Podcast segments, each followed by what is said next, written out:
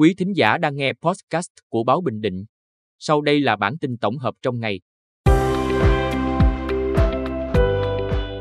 Bản tin tổng hợp ngày 11 tháng 5 của Báo Bình Định có những tin sau. Giá xăng dầu tiếp tục giảm sâu từ 15 giờ chiều nay. Hồng Lệ được treo thưởng 100 triệu đồng cho tấm huy chương vàng nội dung 10.000m, tạm giữ hình sự đối tượng trộm cắp 284 triệu đồng. Triển khai quy định của Ban Bí thư để quản lý và tạo điều kiện phát triển báo chí. Giá xăng dầu tiếp tục giảm sâu từ 15 giờ chiều nay. Liên Bộ Công Thương Tài chính mới có thông báo điều chỉnh giá bán lẻ xăng dầu áp dụng từ 15 giờ chiều nay, 11 tháng 5. Cụ thể, sau điều chỉnh của Liên Bộ Công Thương Tài chính, giá xăng RON 95 giảm xuống mức 21.000 đồng, giảm 1.320 đồng một lít, xăng E5 RON 92 là 20.130 đồng, giảm 1.300 đồng một lít. Giá các mặt hàng dầu cũng đồng loạt giảm. Cụ thể, dầu diesel là 17.650 đồng một lít, giảm 600 đồng một lít. Dầu hỏa có mức giá mới là 117.970 đồng một lít, giảm 550 đồng một lít.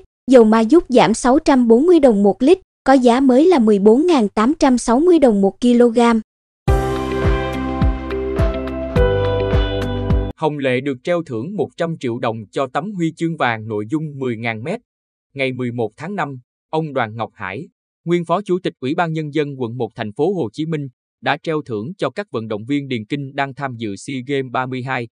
Theo đó, nếu bảo vệ thành công tấm huy chương vàng nội dung chạy 10.000m diễn ra vào chiều 12 tháng 5, Phạm Thị Hồng Lệ quê Bình Định sẽ được nhận 100 triệu đồng. Mức thưởng dành cho Nguyễn Thị Oanh quê Bắc Giang là 40 triệu đồng nếu về nhất nội dung này. Sở dĩ có sự chênh lệch về số tiền thưởng giữa hai vận động viên vì thành tích gần đây nhất của Oanh và Lệ ở nội dung 10.000 m có sự chênh lệch khá lớn. Ông Đoàn Ngọc Hải muốn khuyến khích Phạm Thị Hồng Lệ vượt qua người đồng đội tại đội tuyển quốc gia.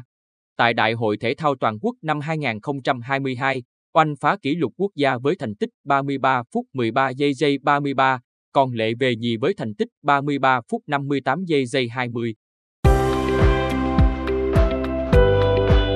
Tạm giữ hình sự đối tượng trộm cắp 284 triệu đồng. Sáng 11 tháng 5, Công an thị xã Hoài Nhơn cho biết đã tạm giữ hình sự Huỳnh Thị Ái, sinh năm 1973, ở thị trấn Tăng Bạt Hổ huyện Hoài Ân, về hành vi trộm cắp tài sản.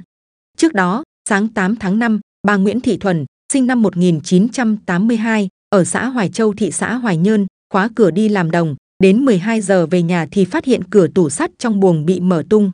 Qua kiểm tra, bà Thuần phát hiện mất 42 triệu đồng tiền mặt cùng trang sức và vàng trị giá khoảng 284 triệu đồng.